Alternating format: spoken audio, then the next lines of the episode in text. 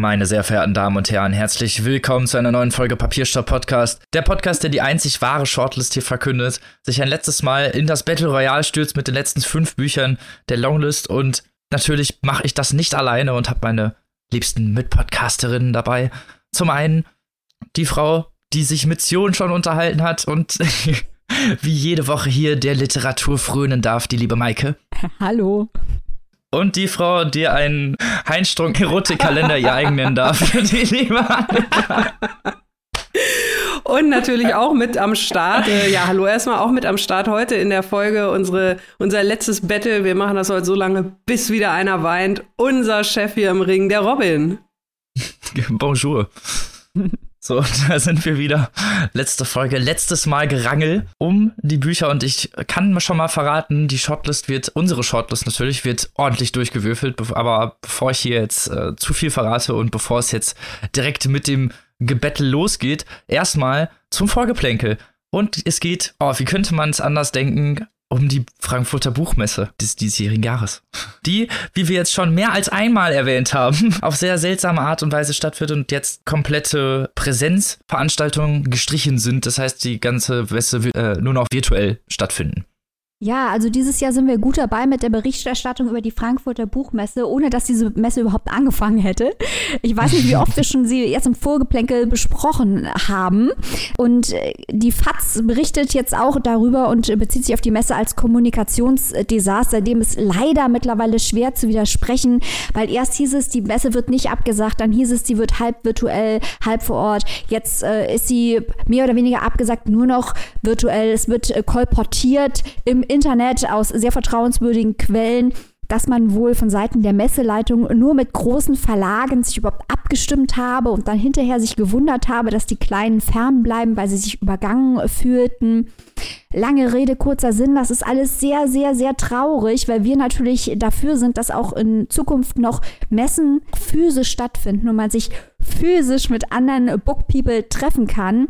Die Reputation einer solchen Messe wird aber durch ein Vorgehen, wie wir sie dieses Jahr erleben, leider nicht gerade aufpoliert. Was meint ihr? Ja, also ich äh, kann mich da nur anschließen. Das ist wirklich ein, ja, ein richtiges kommunikatives Desaster. Wir haben es ja wirklich, wie Michael gerade schon sagte, mehrfach hier bei uns schon im Vorgeplänkel thematisiert. Ähm, das Gastland hat abgesagt. Die großen Verlage haben sich dann irgendwann dazu durchgerungen, dass sie kommen mit einem Gemeinschaftsstand, was natürlich auch, äh, sonst haben halt die großen Verlage jeder einzeln große Stände. Das ist natürlich auch ein Schrumpfen. Viele andere große Verlage haben von Anfang an gesagt, nee, wir sind nicht dabei. Und das ist also wirklich was, äh, das hätte man eigentlich so ein bisschen sehenden Auges kommen sehen müssen, dass das so nicht funktioniert. Wird. Also das hat uns, wir haben das auch sehr erstaunt hier beobachtet von Monat zu Monat, wie sich das ähm, entwickelt hat. Ich möchte auch noch kurz ergänzen, dass es wohl so auch vermarktet wird, dass trotzdem vor Ort einige Veranstaltungen stattfinden. Also es wird wohl so in einem kleinen Rahmen Lesungen geben und äh, wohl noch so ein paar andere kleinere Aktionen vor Ort, also in der Stadt Frankfurt selbst. Aber das ist natürlich überhaupt kein Vergleich mit einer äh, virtuellen Messe, also einer Hallenmesse. In dem eigentlichen Sinne wird es definitiv nicht geben. Und ja, wir fragen uns wirklich, das hätte man sich doch eigentlich vor einem halben Jahr auch schon denken können. Ja, und ohne jetzt flexen zu wollen, das haben wir uns vor einem halben Jahr auch schon gedacht. Ja, aber das war ja so eine Sache, da haben wir uns jetzt nicht gefreut, um das mal ganz klar ja, zu sagen, ja, dass ja, wir Recht ja. behalten haben. Das ist jetzt keine Schadenfreude, die wir jetzt hier wirklich empfinden. Nein, es ist wirklich traurig und es wäre halt einfach eine bessere Option gewesen, von vornherein auf das digitale Konzept zu setzen und halt nicht diese Machtspielchen auszuüben mit Verlagen, Autoren und halt wiederum ja, eigentlich der Gesundheitsbehörde, wenn man es genau nimmt. Man wusste, man konnte ja auch nicht absehen, ob das Ganze überhaupt erlaubt ist. Es hätte auch durchaus zu weiteren Lockdowns kommen können. Das hätte man im Vorhinein äh, definitiv nicht sehen können. Ja, und vor allem, wenn, wenn das, was Maike vorhin auch schon erwähnt äh, hat, was jetzt so ein bisschen durchgesteckt wird, dass man sich wirklich nur mit den großen Verlagen vor allem abgesprochen hat, nach außen hin, aber natürlich immer auch diese, dieses Narrativ gefahren hat, wir lassen die Messe auf jeden Fall stattfinden, gerade für die kleinen Verlage. Das ist natürlich dann auch eine Sache, da wird vielleicht nochmal drüber zu sprechen sein. So geht's natürlich gar nicht und das ist das, was uns ärgert, ne? Also, weil es am Ende dann einfach für die ganze Branche so ein kleiner Image-Schaden ist, und äh, vermutlich am Ende dann doch wieder die kleinen Verlage äh, drunter leiden und ähm, das kann ja nun mal gar keiner gut finden. Eben. Und vor allem, wer auch drunter leidet, sind natürlich die Leser, ne? Weil einfach nicht so viele Veranstaltungen dann stattfinden und man generell diese ganze Kommunikationsbasis ganz anders hätte gestalten müssen. Und wir sind ja auch hier der Podcast, die nicht Pfui sagen zu den ökonomischen Aspekten des Buchhandels, dass es da um Geld geht, weil wenn die Leser eine breite Auswahl an Büchern haben wollen, dann müssen die Autorinnen und Autoren angemessen bezahlt werden, damit es sich auch lohnt, in dieser Branche tätig zu sein, wenn man richtig was kann. Und dazu braucht man natürlich auch ein, ein breites Portfolio an Verlagen, die eben nicht nur den Mainstream-Kram verlegen, der sich sowieso verkauft, sondern auch das Experimentelle, das Ungewöhnliche, das Junge. Und all das leidet unter solchen Entwicklungen, weil am Ende vom Tag ist ähm, Frankfurt, aber auch Leipzig sind ja auch riesengroße Verkaufsmessen, da geht es um Geld. Und wir wollen natürlich, dass die Verlage und damit auch die Autoren und gerade auch die Kleinen Geld verdienen, damit wir weiter an dieser Vielfalt partizipieren können. Das ist sehr bedenklich. Also ich hoffe wirklich, dass Leipzig stattfinden kann. Ähm, die haben jetzt offenbar den Termin von Mitte März auf die letzte Maiwoche verschoben. Mal schauen, wie sich das da entwickeln wird, weil ich glaube, offen gestanden, dass viele Leserinnen und Leser, so wie wir in den Startlöchern stehen, eigentlich davon träumen, wieder auf so einer physischen Messe anwesend sein zu können, falls das aufgrund der Corona-Entwicklung möglich sein sollte. Was wir natürlich hoffen. Ja, ja.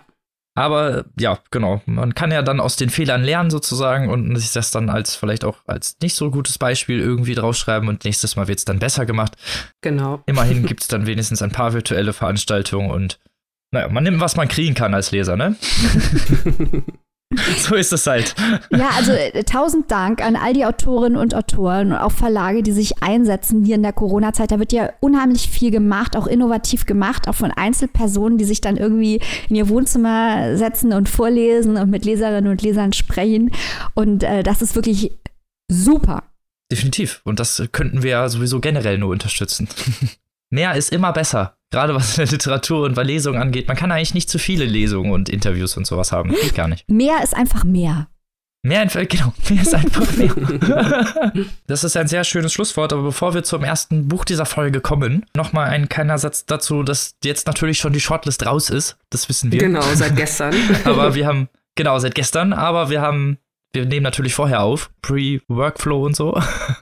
Wir wissen natürlich noch nicht, was auf dieser Shortlist steht und können nur spekulieren. Was wir natürlich am Ende dann nochmal ein bisschen spezieller machen, aber nur so am Rande erwähnt. Genau. Nicht, dass sich hier gleich einer wundert. Also wir werden am Ende unsere finale Shortlist präsentieren, werden dann in der nächsten Woche in einer weiteren Sonderfolge natürlich die Unterschiede zwischen der Shortlist der Jury und unserer besprechen. Und am Ende der Sendung werden wir auch schon ein bisschen spekulieren, wo die Unterschiede liegen könnten, weil wir sind uns sehr sicher, dass unsere Shortlist natürlich nicht die der Jury sein wird. Aber natürlich trotzdem besser ist. Unsere ist natürlich besser, klar, klar. Genau, und über den möglichen Gewinner oder die mögliche Gewinnerin werden wir dann sicherlich auch in der nächsten Woche schon mal spekulieren. Wir sind sehr gespannt. Und genauso gespannt könnte jetzt nämlich auch das erste Buch dieser Folge sein, denn es geht auf eine Insel mit zwei Bergen. Nicht wirklich, Robin. Nein, ich weiß aber. Der musste, glaube ich, sein. Ja, wir reden über Thomas Hettches Herzfaden. Ein Roman der Augsburger Puppenkiste, wie es im Untertitel heißt. Und das ist ja ein Buch, auf das sich sehr viele Leute sehr, sehr, sehr gefreut haben. Also sowohl als bekannt wurde, dass dieses Buch erscheinen wird und noch mehr als bekannt wurde, dass es auf der Longlist des Buchpreises steht. Ich kann euch aber verraten, liebe Zuhörer da draußen, dass sich drei Leute überhaupt nicht gefreut haben, nämlich Robin, Annika und ich. Wir haben gehört, Roman der Augsburger Puppenkiste und Thomas Hettche und haben gesagt, please shoot me, das möchten wir nicht. Und oh Mann, lagen wir falsch. Also ich habe mich quasi dann bereit erklärt, den Hettche und, und die Puppenkiste zu machen, wenn ich dafür auch heute Triceratops vorstellen darf. Das wollten wir nämlich alle haben, weil das ist die Art von Buch. Wenn wir diese Beschreibung lesen, wie die zu Triceratops, schreien wir alle Hurra und wollen das machen. Das Jetzt ist die Art von Tauschgeschäften, die wir hier so machen. Genau.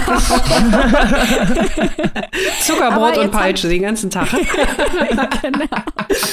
Aber es hat sich rausgestellt, dass ich jetzt hier heute den Doppelstrike habe, denn dieses Hettche-Buch ist verdammt gut, Leute, verdammt, verdammt gut.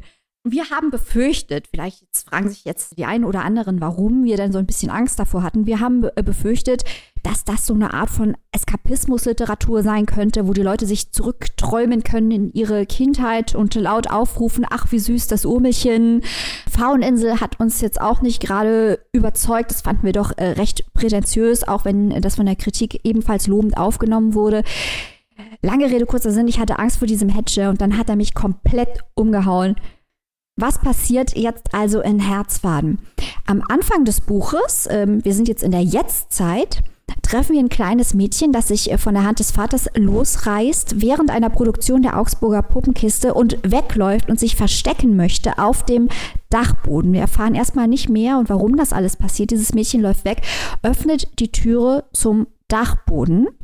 Und jetzt muss man wissen, auf diesem Dachboden, das ist jetzt die Realität, das habe ich äh, rausgegoogelt, da wird wirklich äh, wird das Erbe und werden die Schätze der Augsburger Puppenkiste aufbewahrt. Und dieses Mädchen kommt auf den Dachboden, diesen magischen Ort, wo die Puppen aufbewahrt werden, und schrumpft plötzlich selbst auf Puppengröße.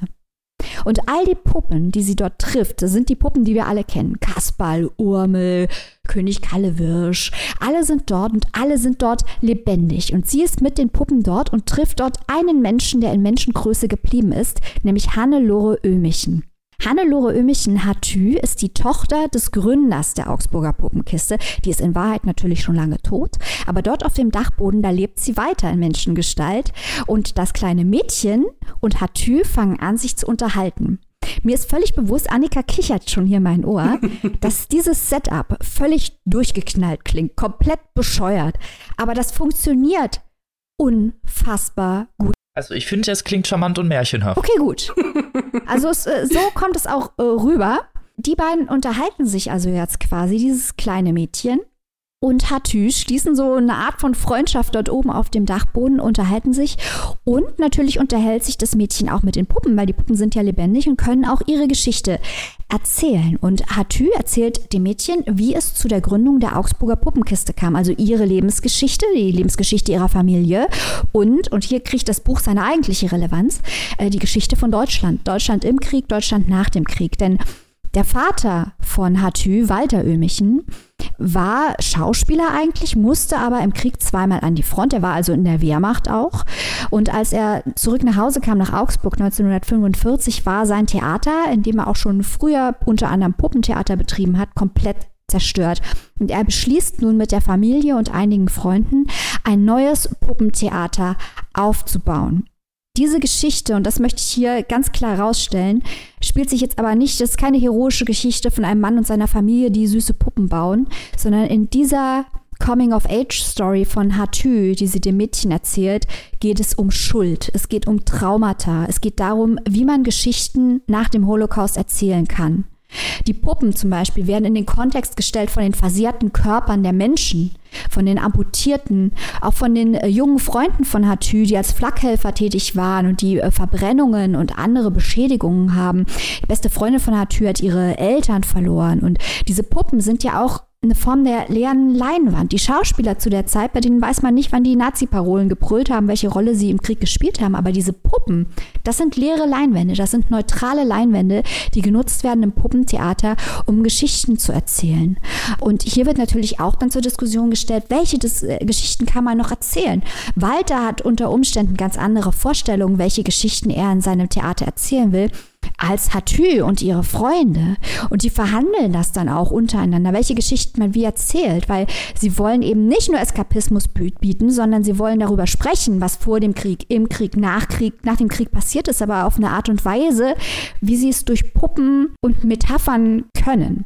Das ist sehr, sehr intelligent gemacht, wie diese Verbindungen hier hergestellt werden. Es geht also auch viel um die Beziehung von diesen ehemaligen Nazisoldaten oder der Elterngeneration, der Nazi-Generation und den Kindern, die wir immer wieder sehen, wie sie durch die Ruinen von Augsburg laufen.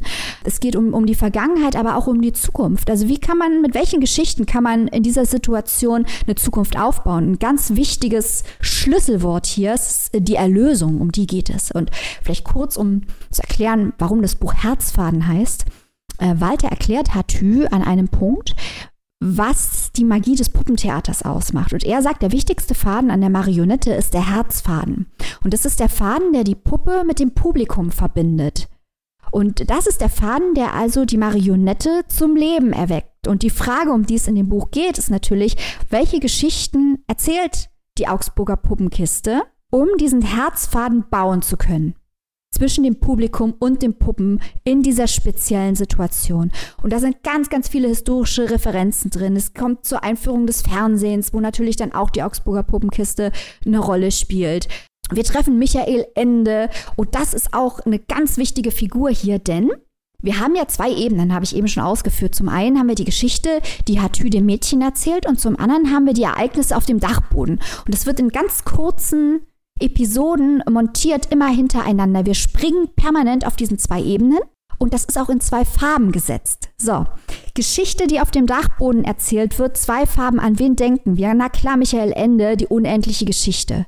Das ganze Ding ist auch eine Form von Hommage an die unendliche Geschichte und an Michael Ende. Michael Ende ist übrigens auch der Autor eines Buches namens Jim Knopf und Lukas der Lokomotivführer.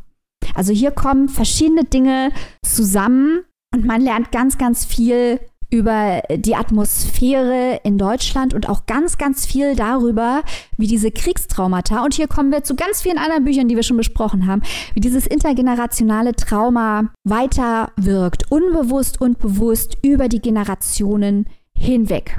Also kein Wohlfühlbuch, ein Buch, das leicht zu lesen ist, möchte ich behaupten, das tiefgründig ist, aber das sehr, sehr intelligent ist. Also Leute, die süße Storys vom Oehmichen hören wollen, sind hier komplett falsch, aber Leute, die intelligent erzählte historische Romane lesen wollen, sind hier richtig.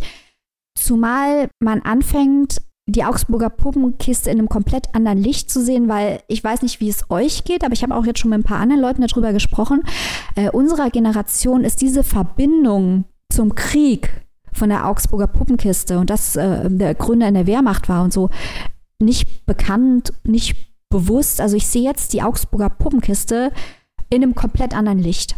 Für mich persönlich, ich war wirklich absolut bereit, dieses Buch zu hassen, aber ich konnte, ich konnte es einfach nicht. Äh, das Buch ist auch, möchte ich vielleicht noch abschließend sagen, eine Form von Katzenminze für Jurys. Da sitzen ja auch immer äh, Buchhändler und so drin beim Börsenverein. Wir haben hier jetzt schon öfter angesprochen, dass hier so ein paar Bücher dabei sind, wo wir das Gefühl haben, das ist so niedrigschwellig, das äh, versteht jeder, das wird sich gut verkaufen, deswegen ist es auf der Longlist drauf. Das hier wäre wirklich ein Kompromiss, weil es experimentelle Elemente hat, aber gleichzeitig leicht verständlich ist. Also ich glaube, dieses Buch wird sich sowieso verkaufen wie geschnitten Brot. Das hier ist ein ganz, ganz, ganz heißer Anwärter auf den Deutschen Buchpreis. Wow. Also das nenne ich meine Kehrtwendung. Aber Maike, ich kann es so bestätigen. Also bei mir war ja auch die, die gleiche Reaktion. Äh, kindliche Erzählungen oder, oder kindliche Erzählerinnen, Puppen. Also ich war genauso vorsichtig wie du und fand das natürlich auch total spannend, ähm, wie du dann schnell festgestellt hast, dass das doch ein total anderes Buch ist und ein, ein sehr, sehr gutes Buch ist. Und das ist ja auch das Schöne bei diesem Buchpreis, da haben wir auch schon mehrfach drüber geredet. In der letzten Sendung haben, es, haben wir es so ein bisschen andersrum eher kennengelernt, dass uns da Bücher enttäuscht haben. Und jetzt so eine tolle Überraschung hier zum Schluss. Das ist doch super. Was ich interessant fand oder spannend fand, das ist ja jetzt schon das vierte Mal, dass äh, Thomas Hettche für den Buchpreis nominiert ist. Ich habe hier so ein paar Infos zum, zum Autor nochmal aus diesem Buch mit den Leseproben äh, mir rausgesucht. Und äh, er war ja am Anfang seiner, seiner schriftstellerischen Karriere irgendwie sehr mit neumodischen Techniken, Neuland in Anführungszeichen, also hat sich da mit, mit dem Internet auf die Literatur beschäftigt, mit den Auswirkungen, mit dieser Thematik und hat dann aber irgendwann festgestellt, dass das irgendwie alles äh, ihn jetzt gar nicht mehr interessiert und dass er jetzt was ganz anderes machen möchte. Das heißt, jetzt diese absolute Umkehr hin zu so einem historischen Stoff, der nicht nur historisch durch die Vergangenheit ist, in der er spielt, sondern auch für Lesende ganz automatisch historisch wird, weil man natürlich automatisch, wenn man die Augsburger Puppenkiste zurückdenkt, gleich wieder in der eigenen Kindheit ist. Äh, Maike, du hast schon so ein paar genannt, Omel, oder ich musste auch gleich an die Katze mit Hu denken. Das war quasi so mein Augsburger Puppenkiste äh, der Kindheit. Und das finde ich natürlich ganz spannend. Und wenn man das äh, jetzt nochmal so ähm, überlegt, äh, viertes Mal schon nominiert für den Buchpreis, jetzt quasi auch mal mit so einer komplett anderen Thematik. Also du sagtest ja nicht zu Unrecht, dass er gute Chancen auf den Preis hat. Ich glaube, er hat diesmal sehr gute Chancen und ich, äh, falls äh, Thomas Hettche das jetzt hört, Entschuldigung, äh, ich habe Ihnen Unrecht getan. Ähm, oh. äh, also ich habe nur, ich habe nur die Fraueninsel gelesen und das hat mir wirklich gar, es hat mir gar nicht gefallen. Ich habe theoretisch begriffen, warum ähm, das Kritiker eventuell gut finden, aber es hat mir überhaupt gar nicht gefallen. Und äh, ich habe Herrn Hettche wirklich Unrecht getan, als ich dieses Buch angeguckt habe und gedacht habe, das sieht ja schön aus, aber mich da durchzuquälen, habe ich gar keinen Bock. Dieses Buch ist ein Knaller. Also es ist echt ein Knaller. ähm, in meinem Her- mein Herz schlägt immer noch, wenn es um den Sieger geht, da werden wir auch später noch drüber reden, schlägt es immer noch für Leif Randt. Aber ähm, ich halte den Gewinn von Herzfaden für sehr wahrscheinlich und da würde ich nicht drüber in Tränen ausbrechen, weil wie intelligent und kompetent dieses Buch komponiert ist, mit diesen zwei Ebenen, mit den Puppen und den Menschen und der Geschichte und dieser Kinderperspektive, die nie kitschig oder plump oder so ist, nie. Äh, und wie berührend das Ganze ist, also wirklich ähm, fantastisch gemacht, ganz fantastisch gemacht. Muss man äh, diesem Buch mal lassen. Also konnte das Werk seinen Herzfaden zu dir spinnen, ja? Ja. Ja, also dieses Buch zeigt halt wirklich mal, wie man einen historischen Roman äh, schreiben kann. Grüße an Iris Wolf ähm, no. äh, oder äh, Witzel oder so, äh, wie man das machen kann und wie es äh, berührend ist, stark berührend ist, ohne eben sehr flach zu sein oder sehr durchsichtig zu sein. Das ist, hier ist ein sehr anspruchsvolles Buch, ähm, das gleichzeitig sehr intelligent ist. Herzlich willkommen in unserer großen, großen Versöhnungsshow. Jetzt haben wir uns alle wieder lieb. Ist das ja. nicht ein schönes Happy End heute zu unserem letzten Teil von der Longlist? Ach, toll. Und ich habe jetzt auch richtig Bock, Herzfaden zu lesen. Also das wird sofort das nächste. Ganz toll. Ich war am Anfang auch definitiv nicht äh, angetan, muss man sagen, aber nach dem, was du jetzt erzählst, es ist un- klingt es unglaublich interessant, gerade in hinsichtlich natürlich auch der historischen Adaption und äh, der, der Auswirkungen ja auch auf die ganze Nation. Das ist es halt, weil ich habe mich für die Geschichte der Augsburger Puppenkiste, genau wie ihr beiden, überhaupt nicht interessiert. Aber das hier ist ein Buch über deutsche Geschichte unterm Strich und darüber, wie man in Deutschland Geschichten erzählt und auch natürlich die Geschichte einer Familie während eines Zeitabschnitts. Und das ist auf sehr, sehr vielen Ebenen ansprechend und das ist auch ein Buch für Leute, die sich jetzt für die Augsburger Puppenkiste nicht so wahnsinnig erwärmen können. Aber wie gesagt, ich glaube, die ganzen Leute, die da eine niedliche, cutesy Geschichte über kleine Puppen erwarten, werden hier in Tränen ausbrechen, wenn sie die ganze Zeit hören, Holocaust, amputierte Traumata, also das ist wirklich, das ist ganz, ganz harter Tobak, also das sollte man nicht unterschätzen, ähm, dass es ein, ein knallharter historischer Roman ist, der da nicht an äh, Fakten spart. Also Leute, die erwartungsvoll mit ihrem Urmel-Kuscheltier und ihrer Schmusedecke das Buch aufmachen, werden enttäuscht sein. Ja, also nichts für, nix für Schmusedecken. Ist das da? Nicht so schlimm. Aber es ist... Na, na, sag mal nichts gegen Schmusedecken. Aber es ist, es ist ja auch hier wieder faszinierend, wie diese Thematik vom Kriegstrauma, vom äh, Trauma zwischen Generationen, was äh, von Generation zu Generation weitergegeben wird oder überhaupt dieser Generationen-Roman, äh, der durch die Kriegstrauma und die Nachkriegszeit geprägt war, wie das ja wirklich hier ein wiederkehrendes Thema ist bei der Longlist. Ja, sowieso. Wir werden da auch noch später ein paar mehr Titel ja. haben, die definitiv auch in diesen Kader passen und wo wir auf jeden Fall ähnliche Adjektive benutzen werden, wie wir das bei diesen oder bei anderen intergenerationalen Traumata-Romanen schon getan haben. Ja. Aber ich will natürlich hier nicht vorwegnehmen, irgendwas. Also, lest Herzfaden, Leute. Unglaublich interessant. Und damit kommen wir zum zweiten Werk dieser, dieses letzten Battle Royals. Und zwar der guten Dorothee Elmiger. Und da äh, bin ich jetzt mal gespannt, was die liebe Annika uns so zu berichten hat. Ja, da könnt ihr auch durchaus äh, gespannt drauf sein. Ich bin es auch selbst ein bisschen, muss ich ehrlich gestehen. Ich versuche mich aber, um das äh, schon mal voranzuschicken, im Gegensatz zu diesem Roman tatsächlich in sehr zusammenhängenden Abschnitten mit hoffentlich einer Art Herzfaden, haha, ähm, uh. zu erzählen. Denn dieser Roman, den äh, Dorothee Elmiger hier vorliegt, Aus der Zuckerfabrik, der ist, äh, das schon mal wirklich so viel sei vorab verraten, sehr speziell. Und das meine ich gar nicht im Sinne von äh, speziell gut oder speziell schlecht, sondern ja, man kann ihnen eigentlich fast schon eine eigene Kategorie zuordnen, was die Autorin auch selbst tut. Aber ich berichte natürlich zu Beginn auch erstmal so ein bisschen, worum es eigentlich geht, wobei da auch sich schon die ersten Probleme auftun. Also Dorothee Elmiger erzählt ganz grob gesagt um äh, über die Zusammenhänge der Welt anhand von bestimmten Stichworten. Also Aus der Zuckerfabrik, der Titel, der geht schon mal in die eine Richtung und stellt schon mal so ein bisschen ein Stichwort vor.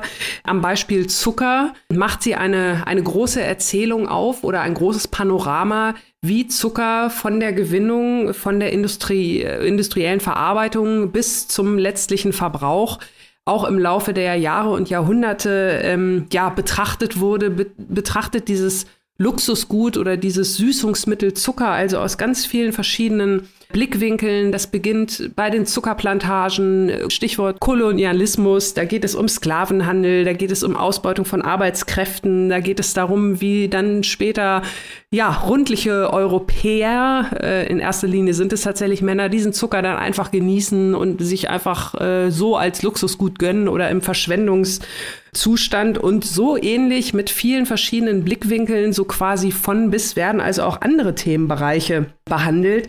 Es geht teilweise um das ganze Thema, um das zu verketten. Ich hatte es ja vorhin schon gesagt, beim Zucker ist es der Genuss, wenn man das so ein bisschen weiterdenkt, das ganze Thema Ekstase im Sinne auch von Lust am Genuss, aber auch im Sinne von Rausch, aber auch im Sinne von sexueller Lust, die verschiedenen Gefühle, gerade bei Frauen, da wurde ja früher auch Ekstase weitergedacht, Stichwort Hysterie, Stichwort psychische Erkrankung bei Frauen, da geht es auch drum.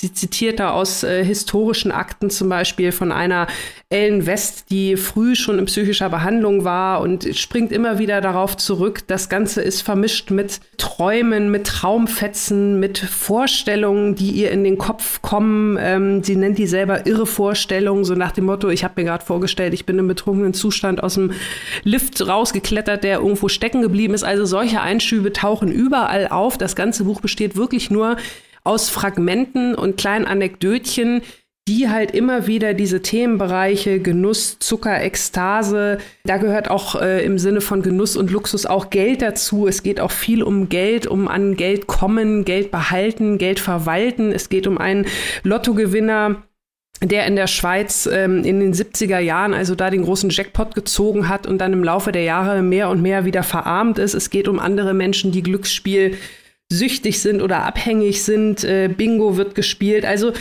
ihr merkt schon an meiner Erzählung jetzt, die, das wirkt alles sehr, sehr zusammenhanglos, aber tatsächlich ist das ganze Buch so aufgebaut.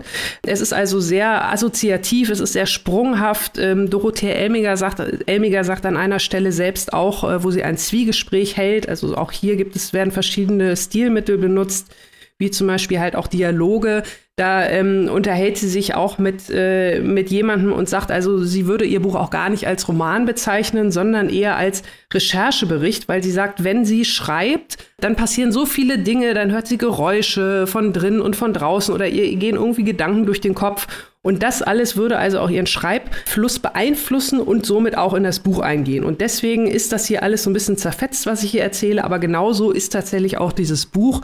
Stellt euch das so ein bisschen vor, wie diese, kennt man ja noch von früher, diese drei D Bilder. Man hat also überall so diese Punkte, die man sieht, und man muss dann erstmal irgendwie ein paar Schritte zurückgehen und das Ganze in seiner Gänze auf sich nehmen, und dann entsteht dieses Bild vor seinem inneren Auge. Und ähm, genauso verhält es sich also auch mit diesem Buch. Am Anfang, die ersten Seiten, ist man also wirklich völlig hin und her gerissen von Szene zu Szene. Es ähm, braucht wirklich sehr, sehr, sehr viel Arbeit, sich da immer wieder zurechtzufinden, weil die Motive ja immer wieder kommen, immer sich wiederholen, aber jedes Mal im anderen Zusammenhang und mit anderen Überknüpfungen.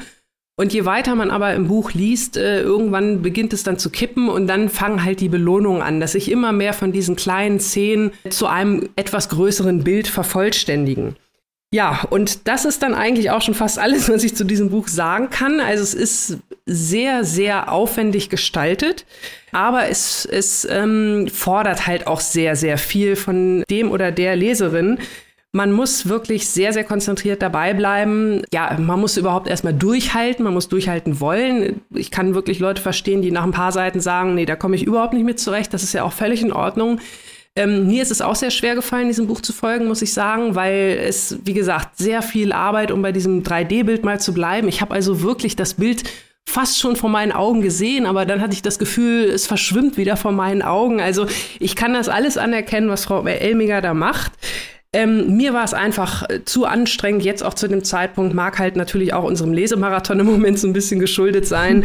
Und äh, nach dem Witzel, sage ich mal, der ja nun auch ähnlich fragmentarisch gemacht hat, das macht Frau Elmiger auf jeden Fall besser, weil sie hat halt im Vergleich zum Witzel wenigstens eine Geschichte, die dahinter steht. Also diese globalen Zusammenhänge, das ist natürlich schon ganz spannend, aber man muss halt wirklich viel Motivation mitbringen, um da durchhalten zu wollen.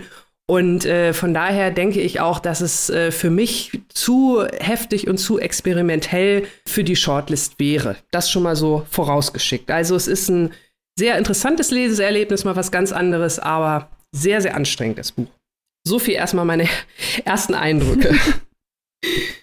Das klingt auch durch die durch diese Aufteilung der Fragmentare und jeweils halt diese eigenen Thematiken, zumindest zu Anfang halt auch sehr, sehr, ja, undurchsichtig, also undurchsichtig ja. irgendwie, ne? Ja. Und nebulös, so in dem Sinne, weil man halt nicht so wirklich weiß, wo das Ganze hin möchte, auch wenn es sich dann hinterher ja. fulminiert. Ist es denn so, dass man, also es klang jetzt für mich so, dass man über die Zeit doch so ein bisschen, na, nehmen wir es einfach mal ein bisschen das Interesse daran verliert, so den, den, den echten Kern hinterher zu finden. Also braucht Frau Elmiger zu lange, um das Ganze zu auszuführen und auszuschmücken?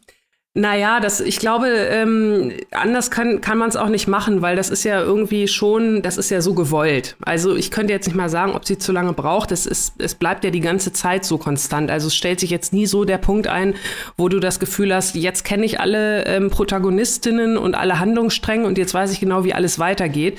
Man könnte es auch so zusammenfassen, es hat halt eigentlich überhaupt keinen Plot, das Buch. Also es sind wirklich nur so einzelne Szenen, einzelne Scheinwerfer. Einige von diesen Handlungssträngen hat man am Ende so ein bisschen das Gefühl, ja, die sind jetzt so mehr oder weniger auserzählt oder diese Reise ist zu einem Ende gekommen. Aber es ist jetzt nicht so, dass man sagt, ach, jetzt ist das Buch zu Ende und jetzt ist mir auf einmal alles klar. Also ich könnte mir vorstellen, dass das nach dem zweiten oder vielleicht sogar dritten Lesen, dass man da wirklich jedes Mal noch eine, eine intensivere und dadurch sicherlich auch lohnendere Leseerfahrung hat. Ist dann natürlich die Frage, ob man bereit ist, sich darauf nochmal einzulassen. Aber ähm, es ist jetzt nicht so, dass man am Ende sagt, ach, jetzt habe ich alles verstanden und wunderbar.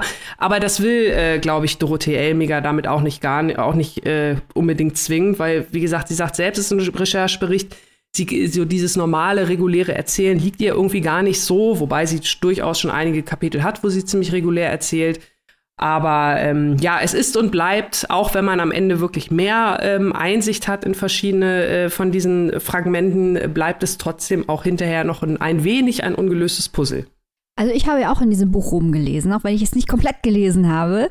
Und äh, ich finde es recht interessant, dass äh, wenn Annika und ich über dieses Buch gesprochen haben, wir nie über den Inhalt gesprochen haben, sondern immer nur über die Konstruktion.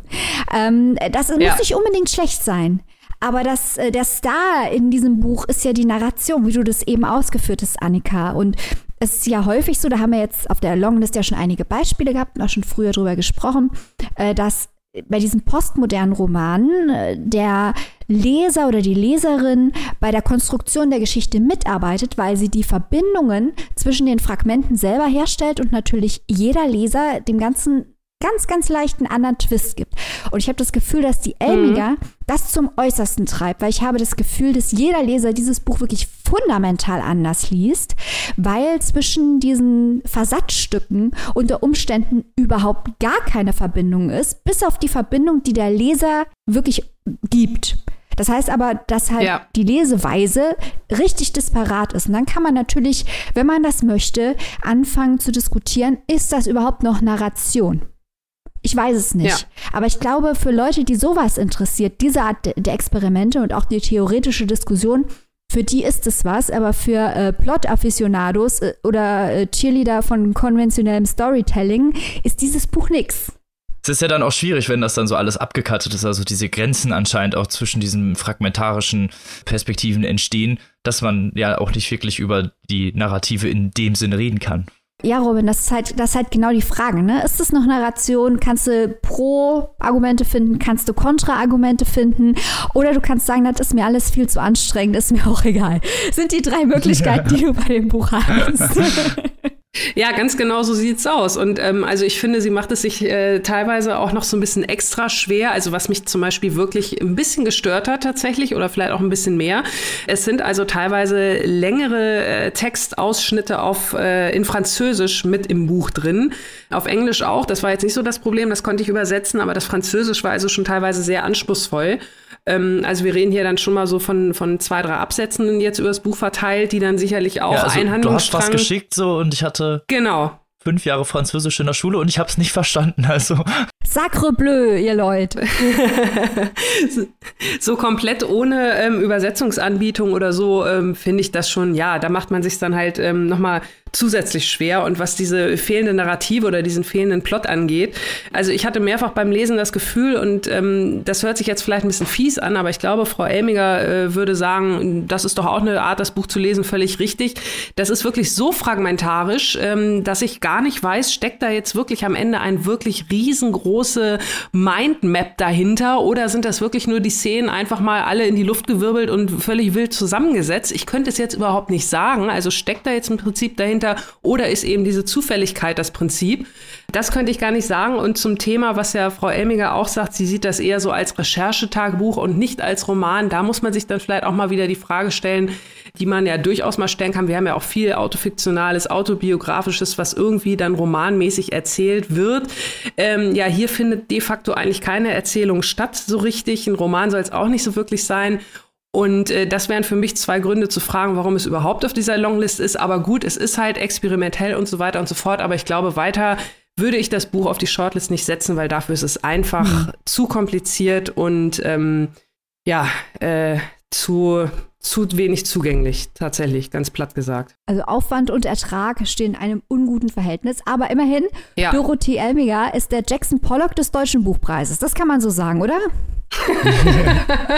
Genau, ja, das kann man so sagen. Ja, und damit müsst ihr dann selber entscheiden, ob ihr das dann für euch auf die Shortlist setzen würdet. Ob die Jury das auf die Shortlist setzt, sehen, äh, wisst ihr ja schon. Ihr seid uns mal wieder einen Schritt voraus. Und damit kommen wir zum nächsten Contestant unseres Battle Royals. Und da bin ich jetzt schon mal sehr gespannt. Zu einem, äh, dürfte ich sagen, prähistorischen Contestant. Ja, du hast es ja auch gelesen, Robin, aber ich habe Eben, hier, ja. äh, danke auch an dieser Stelle an Thomas Hettche, die Ehre, es vorzustellen. Ja. Und zwar geht es um Stefan Reus' Triceratops. Triceratops ist ein Buch. Vielleicht sage ich erstmal generell, warum wir so hohe Erwartungen hatten an das Buch, haben wir eben ja schon ausgeführt. Zum einen ist die Beschreibung zwar interessant, zum anderen kommt das Buch auch, herzliche Grüße nach Wien, von Kremayr und Scheriau. Und das ist der Verlag, der uns im letzten Jahr den großartigen Tonio Schachinger geschenkt hat. Das war auch so ein Buch, wo wir dachten, oh. was ist das denn? Fußballroman, das wird bestimmt schrecklich. Und dann haben wir es uns durchgelesen und haben gedacht, das gibt's ja gar nicht. Der Schachinger, der weiß Bescheid. Der erzählt hier ohne Rücksicht auf Verluste mal was ganz Neues in einer ganz neuen Sprache und traut sich richtig was, und haben dann monatelang über Tonio Schachinger gesprochen. In jeder Folge wurde er wenigstens einmal erwähnt. Und da dachten wir natürlich... Es wurde ein geflügeltes Wort hier im Podcast. Genau, den Schachinger machen. ähm, und ich kann jetzt an dieser Stelle erstmal Grüße an Tonio Schachinger, und ich kann jetzt hier schon mal versprechen, dass Stefan Reus hier auch den Schachinger macht, und das ist natürlich eine Spitzensache. Er erzählt hier eine Geschichte, auch ein Debütroman, über einen Jungen, der aufwächst in einer Familie, die betroffen ist von mentalen Erkrankungen. Also seine Mutter hat, als sie selbst ein Kind war, ihren eigenen Vater erhängt aufgefunden. Ihr seht auch hier schon gleich mal der Bezug zu Bov Bjerg, wenn man es so lesen will. Und hat dann später an postnataler Depression gelitten, als die Schwester geboren wurde, und hat nie mehr wirklich den Weg daraus gefunden. Sie leidet also an schrecklichen Depressionen, die auch immer in Schüben kommt, wo sie immer wieder sich in Psychiatrien aufhalten muss, wo der Junge immer wieder zu seinen Großeltern gebracht wird. Der Vater kämpft natürlich auch mit dieser schwierigen Situation. Er sucht Stärke in der Religion. Er sitzt aber auch viel einfach vorm Fernsehen rum, um sich ähm, zu betäuben, und äh, trinkt im Verlauf des Buches auch immer mehr Alkohol. Die Großmutter, also quasi die Witwe des Mannes, der sich erhängt hat, hat äh, recht esoterische Vorstellungen vom Leben. Außerdem hat sie auch noch ein dunkles Familiengeheimnis, das im Verlauf des Romans gelüftet wird oder auch nicht gelüftet. Dann muss man lesen und überlegen. ähm, und die ältere Schwester hat leicht autistische Züge und auch äh, Zeichen einer ähm, Verhaltensstörung. Ähm, sie wiederholt also immer, alles ist gut, alles ist gut, obwohl man genau weiß, dass das Gegenteil der Fall ist. Und in dieser schwierigen Familiensituation wächst nun der Erzähler von Triceratops auf und träumt natürlich davon, so dickhäutig zu werden wie der Triceratops, um die Situation aushalten zu können. Im Verlauf der Geschichte merken wir, wie er selber immer mehr Verhaltensstörungen entwickelt. Und hier äh, möchte ich kurz auf äh, eine Bekannte von mir verweisen, die ähm, Sonderschulpädagogin ist. und die zu mir sagte, dass einige Arten von Verhaltensstörungen zwar als Verhaltensstörung bezeichnet werden, aber eigentlich normale Reaktionen auf schwierige Familiensituationen sind. Und so ein bisschen kam mir der Protagonist hier auch vor. Also wenn wir, die noch nie diagnostiziert wurden mit Verhaltensstörungen, in einer solchen Familie unter dieser Situation aufgewachsen wären, hätten wir vielleicht auch solche Reaktionen gezeigt, weil es einfach Belastungssituationen sind, der eine menschliche Psyche nicht gewachsen ist. Und auch nicht ausgesetzt sein ja, sollte. Es ist äh, gleichzeitig macht die, wird das Ganze natürlich schwierig gemacht dadurch, dass man der Mutter nicht vorwerfen kann, dass sie Depressionen hat. Die kann ja nichts dafür. Also es geht hier nicht wirklich um Schuldzuweisung. Ich habe auch schon Rezensionen gelesen, wo es hieß, es geht um eine Emanzipation von der Familie. Das halte ich äh, für falsch, weil es geht ja hier nicht darum zu sagen, wer ist denn hier schuld, weil jemand, der krank ist, ist nun mal krank. Der hat sich das nun auch nicht ausgesucht. Und der, die Belastung beim Vater, also es ist sehr schwer zu sagen, der arme Junge, die bösen Eltern. Das, so einfach ist, macht dieser Roman es sich nicht. Und wir sind aber im ganzen Roman dabei, wie dieser Protagonist, der auch immer von sich selbst als wir spricht, was ähm, nicht erklärt wird, gar nicht, aber man hat so den Eindruck, dass er sich weniger allein fühlt, wenn er wir sagt. Und er wird, wir merken immer mehr, wie er Verhaltensstörungen selbst entwickelt und ähm, durch diese Belastung immer mehr zusammenbricht. Er ähm, sucht sich Freunde, die auch so ein bisschen Aussteiger sind, versucht dort Anschluss zu finden. Er versteckt sich in der alten Hütte des toten Großvaters. Ähm, er wird hin und her geschoben zwischen dem Elternhaus und den Großeltern. Er wird immer stummer, dann zeigt er aggressive Zeichen. Ähm, er ist eigentlich ist er hilflos im Angesicht des Zustands seiner Familie und man merkt auch, wie die Wut wächst. Und man kann ihn auch verstehen, dass die Wut wächst, weil die Hilflosigkeit, die erzeugt entweder Depression oder Wut. Und bei ihm ist es eben eher Wut. Ein faszinierendes Buch, das in, in harten, schlagenden Kapiteln und Sätzen äh, geschrieben ist. Äh, wirklich fantastisch gemacht, ähm, experimenteller Charakter. Ähm, wenn man noch einen anderen Vergleich ziehen will, kann man natürlich auch sagen, Stefan Reus ist die Angela Lehner aus diesem Jahr. Im letzten Jahr hatten wir einen tollen Roman von Angela Lehner über ähm, psychische Störungen. Äh, wobei das Buch von Lehner sehr, sehr lustig, weil dieses Buch ist nicht lustig, dieses Buch ist äh, sehr düster, aber ganz, ganz fantastisch gemacht. Und wie gesagt, Kremayr und Scheriau, wo kriegt ihr diese Leute her? Also ich habe mich dann über Reus äh, informiert, der hat auch schon Preise gewonnen für Hörspiele, für Graphic Novels. Der ist ein Musiker, der total weirde Dialektsongs zum Besten gibt. What a guy, Stefan Reus. Dieses Buch ist eine ganz hervorragende Auswahl für den Deutschen Buchpreis. Ich war tief beeindruckt. Robin, wie hast du es gefunden? Ich kann dir da eigentlich nur in jedem Punkt sehr zustimmen. Also wirklich, auch wie du schon gesagt hast, diese düstere Art dieses Romans, die nimmt einen ja von Anfang an ein. Es hat so eigentlich gar nicht so die Sprache in der in dem Sinne an sich. Es ist eigentlich überhaupt nicht expressiv und auch gar nicht gewalttätig in dem Sinne. Also die wirklich, nennen wir es einfach mal, expressionistischen Motive, die da hätten aufkeimen können, sind oft, werden oft übersprungen narrativ. Einfach auch um diesen, ja, fast nihilistischen Charakter zu porträtieren. Das ist ja alles so ein bisschen wie so ein Tagebuch geschrieben, auf seine Art. Und diese sinistre Einstellung stellt sich von Anfang an ein. Also dieses, dieses, ja, überbordende, harte Leben, was diesem Jungen aufgebürdet wird und der auch wirklich gar keinen Rückhalt hat, wie du es vorhin auch schon sehr gut gesagt hast, dieses, in dieses Wir verfällt, weil er einfach überhaupt keinen Rückhalt mehr hat. Keinen Rückhalt von der Familie, der Vater, der sich dann in Alkohol äh, zurückzieht und einfach auch überhaupt, ja, seiner Frau auch keine Stütze ist in dem Sinne. Die Mutter kann natürlich, wie du es schon, schon gesagt hast, für ihre Depressionen natürlich nichts, aber der Junge hat einfach keinen Rückhalt. Mhm. Ähm, und gerade die, diese Familienkonstellation auch mit der Schwester, die diese sehr, sehr seltsames Verhaltensmuster aufzeigt und später auch noch schlimmere Dinge mhm. tut, nicht gerade hilfreich ist in dem Sinne. Und äh, er hat ja, er kratzt sich sehr oft in dem Roman.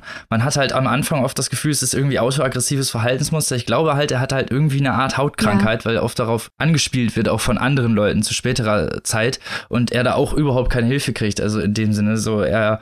ja, er wird innerlich ausgestoßen von seiner Familie emotional und halt auch von der Welt einfach zurückgewiesen. Die Male, die er dann eingegliedert wird, eigentlich wird er aufgegabelt, wenn man es genau nimmt. Also ich glaube, das ist genau der Punkt, der dieses Buch so anspruchsvoll macht, ne? Weil klar fällt er immer hinten runter, aber andererseits, und das ist jetzt keine Entschuldigung, aber wenn ich mir das vorstelle, der Vater hat eine Frau, die schwer depressiv ist, die dauernd in die Psychiatrie muss, hat eine, eine Tochter, die ähm, an zwanghaften Verhaltensstörungen und Autismus offenbar auch teilweise leidet. Und er ist quasi, er wird quasi, er fällt quasi immer so hinten runter. Und der Vater hat ja auch keine Hilfe. Ist ja niemand, der dem Vater hilft, der ist ja auch völlig überfordert. Also das ist einfach eine, mhm. eine ungute Situation. Und wenn in der Schule mal dem Jungen jemand helfen will, dann weist er die auch alle zurück, weil er überhaupt nicht mehr in der Lage ist, jemandem zu vertrauen, weil er so in sich abgeschlossen ist. Das hat mich an dem Buch am meisten verstört, dass es sehr, sehr schwer ist, den Schuldigen zu finden. Ja, auch schwer irgendwie, weiß ich nicht, die Hoffnung zu sehen. Also das war halt auch sehr... sehr krass porträtiert, weil er halt auch zwischen diesen theologischen und, wie du es vorhin schon gesagt hast, durch die Großmutter spirituellen hin und her, weil der Vater geht oft in die Kirche, er muss auch oft mit, aber er findet ja in diesem Glauben oder auch in dieser Spiritualität generell auch kein wiederum kein Halt. Ja. Es ist halt alles, alles um ihn herum schwebt theoretisch irgendwie, generiert oder suggestiert irgendwie Hoffnung, aber er kann sie halt irgendwie nicht, äh, nicht für ihn. Ja, und man weiß halt auch genau, das wird in diesem Buch nicht auserzählt, aber man weiß halt auch genau, wenn er volljährig ist und weggehen kann. Deswegen halte ich auch diese Interpretation nicht, da gehört auch wegen Emanzipation, finde ich richtig. Das wird er nie mehr los. Also das wird er nie mehr, das nie mehr kommt er da, der kann einen Weg finden, damit umzugehen, aber das sind Verletzungen, die diesem Kind da zugefügt werden. Das ist Hardcore und das wird sehr subtil erzählt. Mhm. Und gerade diese, ja, diese sublime Art der Erzählung macht es gerade so greifbar und so ja, niederschmetternd. Mhm. Weil man halt durch diese Sublimität ständig eigentlich da sitzt und mit offenem Mund da drauf starrt und sich denkt, oh mein Gott, wie kann man das halt aushalten? Mhm. Was ich recht interessant fand, ist, dass es so einen leichten Anti-Märchen-Charakter aufweist, weil es ne, keine Namensgebung und er selber halt äh, eigentlich so, ein, so eine Gegenspirale fällt. Ja. Also wirklich ein sehr experimentelles und wie du schon gesagt hast, so eine äh, Tonio Schachinger-Parallele. Mhm. Also sehr... sehr experimentell, sehr ungewöhnlich von außen und äh, in der Ausführung sehr greifend und sehr präsent. Ich glaube, man hat jetzt auch, oder hoffe ich zumindest, äh, in unserem Gespräch gemerkt, dass das ein Buch ist, das es schafft, sehr experimentell zu sein und gleichzeitig sehr emotional zu sein. Das ist ein sehr emotionales Buch, ohne dass äh, plakative Adjektive zum Beispiel gewählt werden, um es emotional zu machen. Also das ist ähm, totales Show-Don't-Tell-Prinzip hier. Man denkt sich eigentlich, das, was es so beklemmt macht, denkt sich der Leser beim Lesen alles selber dazu, weil man ja auf die, Kollege, mhm. äh, auf die Perspektive von dem äh, Jungen zurückgeworfen ist. Und das muss man auch erstmal schaffen. Also der Reus, der holt hier nicht die billigen Tricks raus und trotzdem ist man emotional die ganze Zeit sehr mitgenommen. Das muss man auch erstmal mhm. schaffen. Definitiv, ein wirklich sehr interessantes, experimentelles Werk, das ihr euch unbedingt mal zuführen solltet. Und dann lest ihr den Schachinger. Also was, was ich ja äh, wirklich sehr interessant finde, ist ja auch wirklich, dass dieses Thema ähm, eine, eine gewisse Zeitspanne Spanne oder eine gewisse Erfahrung aus Kinderperspektive, aus Jugend, Jugendperspektive zu erzählen. Also wirklich so äh, Coming-of-Age-Thematik. Das ist ja auch ähm, ein Motiv, das sich wirklich hier auch durch viele der Bücher auf der Longlist zieht. Das ist absolut richtig, ja. ja. Definitiv. Ja, aber, und äh, mir gefällt es auch gut, dass wir hier so unterschiedlich, also wenn wir das jetzt zum Beispiel direkt mit Herzfaden vergleichen oder äh, mit einem Buch, das wir gleich besprechen werden, äh, sieht man auch diese unterschiedlichen Erlebnisse. Das sind ganz unterschiedliche Lebenssituationen und ich finde, äh, unter diesem Aspekt ist die Longlist, deswegen lohnt es sich auch, das ganze Ding zu lesen. Da hatten wir ja letztes Mal drüber geweint, wie schwer das ist. Aber so unterschiedlich, äh, unterschiedliche Erlebnisse, auch Wenzel könnte man in dem Kontext lesen. Ähm, wie Leute äh, Streulicht, Ohde, auf jeden Fall. Streulicht, ja, ja. ja. Ganz unterschiedliche Lebenssituationen und ich finde, das hier ist auch ein Thema und auch hier die Anschlussfähigkeit zu Wenzel und Ohde, ein Thema, das sehr, sehr wenig diskutiert wird. Denn viele Menschen, die mit psychischen Einschränkungen leben müssen, haben Familie und haben Kinder. Und selten, erstmal wird auf diese Menschen nicht sehr oft geschaut, zumindest nicht auf eine äh, subtile Art und Weise, sondern häufig sehr plakativ. Und dann wird auch wenig auf die Angehörigen, insbesondere die Kinder, geschaut, die damit leben müssen. Und das macht der Reus hier und der macht es auf eine ganz hervorragende Art und Weise. Ein wirklich toller Contestant. Und um mal zum nächsten zu kommen und hier äh, abzuleiten, weil wir müssen ja irgendwann noch fertig werden. Ich könnte noch Stunden über den Reus reden. Ich könnte auch noch Stunden darüber reden. Ich könnte auch noch stundenlang zuhören. Das ist süß, aber wir kommen jetzt zu Mission Pflaumenbaum von Jens Wonneberger. Und da muss ich jetzt auch mal gestehen, da habe ich jetzt tatsächlich auch nicht viel erwartet. Das war eins der Bücher, das, hat, das hatte ungefähr die beschissenste Bewertung, die ich jemals irgendwie für ein Buch irgendwo öffentlich gesehen habe, nenne ich es mal so. Heute ist der Tag der Entschuldigung. Ja, ist wirklich ja, so. Und ja, das Buch ja. ist tatsächlich gar nicht so schlecht. Ja, ist gut. So, und uh. äh, um, um jetzt schon mal die Lanze zu brechen. Worum geht's denn in Mission Pflaumenbaum, diesem interessanten Titel? Es geht um Kramer. Kramer ist Mitte fünfzig und Bibliothekar, der seine Tochter Justine besucht für ein Wochenende, die mit ihrem Mann Hans Günther, das habe ich mir nicht ausgedacht, aufs Land gezogen ist. Die haben kurz vorher geheiratet und Kramer möchte sie für ein Wochenende besuchen, um alte Zeiten, denn nicht mal wieder aufleben zu lassen oder halt, ja, einfach das Haus auch zu sehen, auch die Verhältnisse, in der sie leben.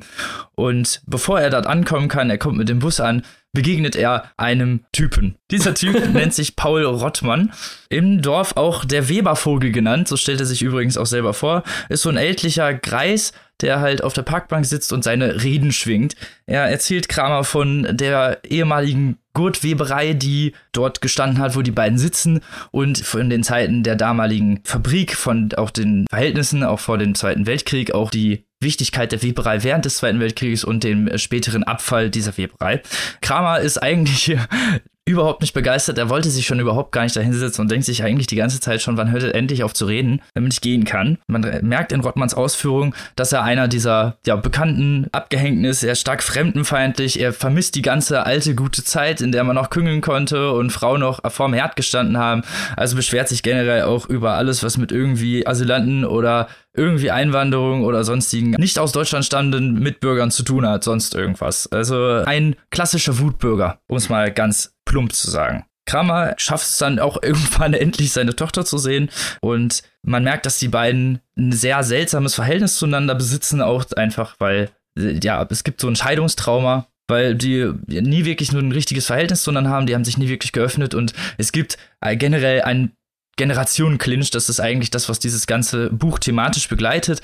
Clinch der Generationen, alt auf neu, und die Abgehängten der Gesellschaft, die sich langsam von der Moderne eingeengt fühlen, wozu halt nun mal auch unser Protagonist Kramer gehört. Das Buch macht interessant, dass es diktional extrem visuell expressiv ist, also es alles wird sehr, sehr detailliert ausstaffiert, so dieses ganze Setting, teilweise wirklich ganz kleine Lebensporträts, nenne ich einfach mal einen Vogel, der auf einem Baum landet.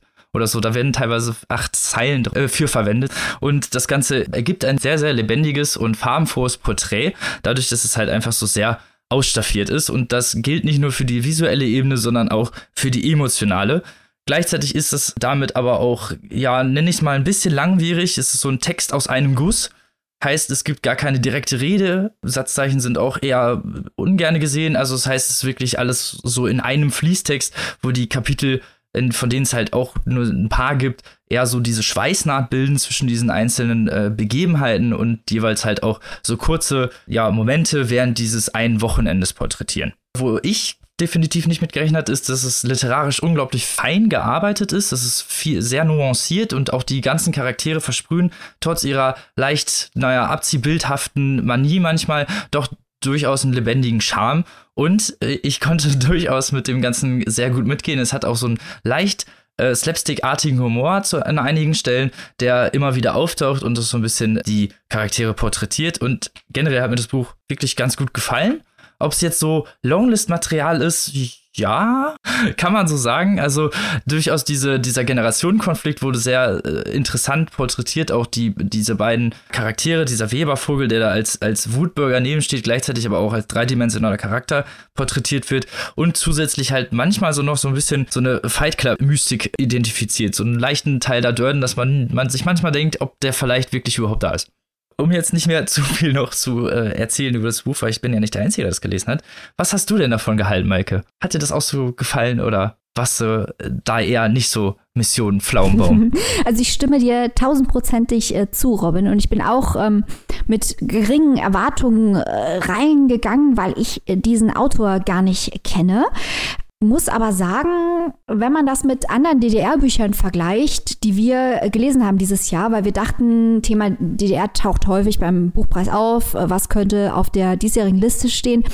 Also wenn man sowas vergleicht mit Die rechtschaffenen Mörder von Ingo Schulze, dann kann da der Wonneberger aber ganz locker mithalten. Und dann muss ich auch sagen, dann finde ich es gut vom Buchpreis, dass die dem Wonneberger mal eine Plattform geben und dass dann solche Nasen wie wir, die schändlicherweise von dem Autor noch nichts gehört haben, mal dieses Buch in die Hand nehmen und mal in den Genuss äh, seiner Literatur kommen, weil wie du sagst, Robin, äh, das Buch glänzt durch seine subtile Erzählweise. Also wenn man zum Beispiel mal schaut, es geht natürlich um Ostdeutschland, die Stimmung in Ostdeutschland, die Wiedervereinigung. Das Ganze wird dann kontrastiert mit dieser Scheidungsgeschichte, also dem Auseinandergehen der Eltern. Dann gibt es, ganz wichtig ist auch, dass dieser Kramer aus der Stadt kommt und die Tochter aufs Land zieht. Also diese Spaltung zwischen Stadt und Land im Osten, also spalten und zusammenführen, ist eigentlich so das große Thema hier. Und äh, wie intelligent das Ganze konstruiert ist, sieht man, wenn man ein bisschen genauer auf die Namen guckt. Also ich bin da drauf gekommen, ähm, weil im Buch erklärt wird, dass die Justine nach dem Scheidung Drama äh, Kramer versus. Kramer ah, ja. benannt ist. Genau. Aber da heißt das Kind eben nicht Justine, sondern der Schauspieler, der das Kind spielt, heißt Justin Henry. Also das heißt, in dieser Geschichte wird der fiktionale Charakter nach dem wahren Schauspieler einer anderen fiktionalen Geschichte benannt. Und sowas, sowas mag ich. Das ist so dieser Puzzle-Charakter in dem Buch, zumal es ja gerade bei Geschichten über Ost- und Westdeutschland immer darum geht, was ist das korrekte Narrativ, wenn es um Geschichte geht? Was ist die wahre Geschichte äh, der Wiedervereinigung?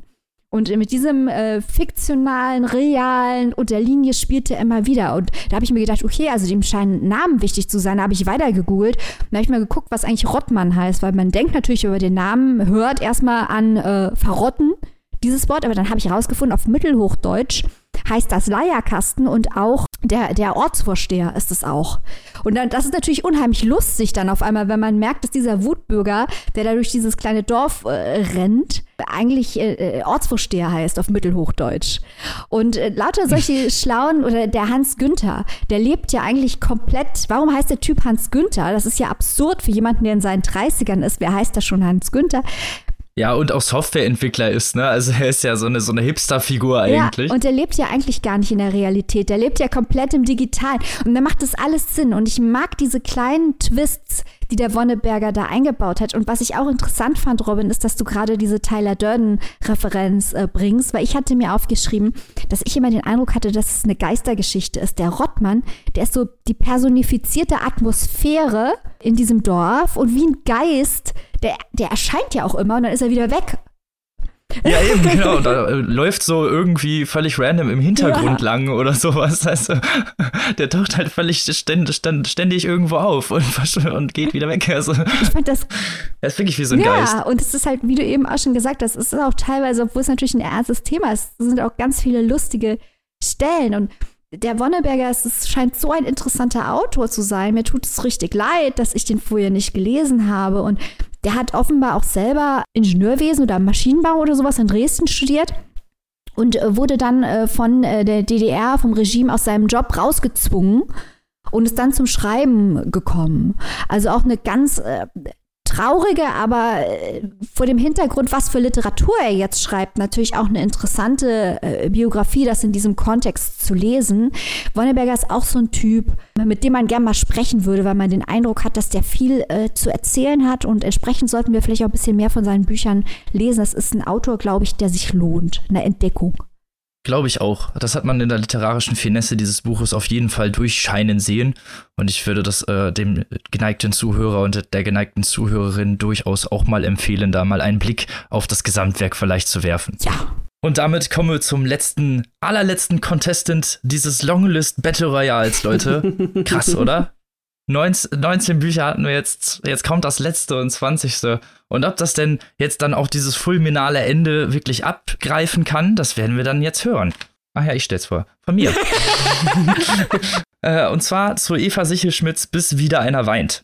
Ein Familienporträt, ein Epos über mehrere Generationen, intergenerationaler Schmerz. Wir hatten das ja jetzt auch schon mehrfach. Und bevor ich jetzt hier richtig abraste mit den inhaltlichen Themen und irgendwelche Vergleiche ziehe, erstmal vielleicht zum Inhalt. Es geht um zwei Familien, beziehungsweise eigentlich die jüngsten Vertreter zweier Familien, und zwar den Rautenbergs und den Lüdersheims. Und zwar sind die, sind die gezeigten Protagonistinnen Wilhelm und Inga, die beiden Sprösslinge dieser Familie, zumindest äh, in der Erzählung. Das Ganze fängt irgendwann in den sechzigern an, hat aber eine Übererzählung, nenne ich es einfach nochmal, von der eigentlichen Erzählerin, und zwar Suse, die aus, das Ganze aus der Gegenwart erzählt und während der Erzählung aus der Retrospektive aufwächst. So, und bevor ich jetzt hier mit zu vielen Ebenen auf einmal um mich werfe, Wilhelm und Inga, das ist so der, der beide Fokus, zu Anfang zumindest, die beiden lernen sich kennen, wie man sich damals halt so kennenlernt, auf irgendeinem Volksfest, in dem äh, feuchtfröhlich geschunkelt und gemunkelt wird. ähm, und den konventionellen Eigenheiten dieser Zeit entsprechend nähern sich die beiden an, und über die, über die Eltern wird das Ganze dann eigentlich geregelt. Die wohnen äh, irgendwo im Ruhrgebiet in einer Stadt namens Schwelte. Mhm. Die aber fiktiv ist, aber so ein bisschen diesen westfälischen Charme porträtiert, nenne ich es mal. Robin ist unser Fachmann für alles Westfälische hier. So ist es. Und zu den Eigenheiten, die äh, zumindest das Lokale abgreifen, da komme ich später noch zu, wie äh, gut das oder nicht gut das gemacht wurde. Generell merkt man halt auch, äh, Selbstbestimmung der Frau äh, ist hier ungefähr gleich null, denn wenn Inga porträtiert wird, also eigentlich wird sie ja von diesem Wilhelm geheiratet, um sie dann als gute Hausfrau irgendwo daneben zu stellen. Sie ist nämlich relativ hübsch, der Vergleich zu Grace Kelly fällt relativ häufig, und er benutzt sie so ein bisschen als sein Aushängeschild, nennen wir es mal eigentlich so, und man merkt generell auch dieser, diesen Unnahbarheiten der Zeit auch an, also diesen, diesen Sachen, die man vielleicht heutzutage auch einfach vergisst, was damals die ja, sechziger, siebziger und achtziger porträtiert hat, viel äh, Geküngel, auch noch viele sehr, sehr konventionelle Bräuche, die in heutigen Zeiten schon als archaisch eigentlich gelten. Dazu zählen natürlich äh, generationale Trauma und das Verschweigen der Überbleibsel der Ideologie der Nazizeit. Es gibt dann halt auch immer wieder, die werden im Buch die hundertfünfzig-Prozentiger genannt. Die nennt, das sind dann, das sind dann so, ja, Altnazis, wenn man es genau nimmt. Und solche sublimen kleinen Kritiken werden hier immer wieder eingegliedert, um das Ganze so sehr gut zu porträtieren. Es ist ein unglaublich interessantes Familienepos in meinen Augen. Also die ganzen fiesen Eigenheiten dieser Zeit werden sehr gut porträtiert. Bevor ich jetzt hier zu viel laber, äh, Annika, du hast das Buch auch zur Gänze gelesen. Wie hat es dir gefallen? Ja, also ich habe es auch durchgelesen, und ähm, ich kann dir da wirklich zustimmen, wenn du sagst, es ist wirklich ein, ein großer o- Roman, eine epische Erzählung. Wir haben es hier wirklich mit drei Generationen von, ja, Geschichte, Geschichte schreibenden und vor allem auch Geschichte erlebenden Familien zu tun. Robin hat ja gerade schon berichtet von Wilhelm und Inga, sozusagen der mittleren Generation, die im Mittelpunkt des einen Handlungsstrangs stehen. Es gibt noch einen zweiten Handlungsstrang, und die beiden laufen so ein bisschen konträr gegeneinander, während wir halt im ersten erfahren, wie Wilhelm und Inga sich kennengelernt haben, wie sie ihre ersten Ehejahr verbracht haben, auch rückblickend nochmal was über ihre Eltern erfahren, also die Generation davor, wo es dann zurückgeht bis zur Kaiserzeit, erfahren wir in diesem zweiten Handlungsstrang die Geschichte, die sich dann immer mehr der Gegenwart annähert, und zwar erzählt von Suse, der jüngeren to- Tochter von Wilhelm und Inga. Wir erfahren relativ früh, dass ähm, Inga früh in der Ehe verstorben ist, also eigentlich auf den ersten Seiten. Das heißt, die eine Geschichte, die in der Vergangenheit erzählt wird, endet logischerweise mit dem Tod von Inga, und die andere setzt so ein bisschen da, danach an, weil Suse also gerade mal zehn Monate alt war, als ihre Mutter verstarb, und äh, dann geht es halt darum, wie Suse und ihre ältere Schwester Asta weiter aufwachsen, weil der Vater nämlich nicht beide Kinder zu sich nimmt, nachdem die Mutter verstorben ist, sondern die jüngere Tochter, die ja wirklich noch ein Baby ist, äh, noch nicht mal ein Jahr alt, äh, die gibt er also zu den Großeltern, zu den Eltern von Inga. Und diese Suse, die erzählt halt dann ihre Geschichte vom Aufwachsen, ähm, von einer Kindheit in den siebziger Jahren. Sie wurde also neunzehnhundertsiebzig geboren, wie auch die Autorin selbst. Auch da haben wir also wieder starke autobiografische Züge. Und sie wächst halt bei ihren Großeltern auf, die, und da kommt halt nochmal die erste Generation auch wieder ins Spiel. Wir erleben also hier dann die Oma und den Opa, die wir in den Kapiteln von Wilhelm und Inge noch als Eltern kennengelernt haben und auch in der Rück- im Rückblick auch als junge Menschen, die erleben wir hier als Oma und Opa. Die haben natürlich auch schon einiges miterlebt, müssen jetzt nochmal sozusagen einen Schritt zurück machen und ihre Enkelin großziehen, mit wirklich fatalen Folgen. Nicht nur, dass die Schwestern ja getrennt werden, weil die Ältere halt beim Vater bleibt, die Tochter auch von ihrem Vater ähm, entzweit wird. Die sehen sich dann also wirklich nur noch mal am Wochenende. Und für, für Suse, die jetzt also da bei ihren Großeltern aufwächst und sich wirklich nach Liebe verzehrt, ähm, wird das also auch keine, keine schöne Erfahrung, dann immer mit dem Vater zusammenzutreffen, der sowieso auch ein bisschen merkwürdig ist. Und ähm, sie wächst dann also als Kind auf mit wirklich wenig, wenig sozialen Kontakten, weil sie auch im Kindergarten schnell auffällig wird. Und damals dann halt hieß es, das Kind bleibt zu Hause, das macht hier nur Ärger.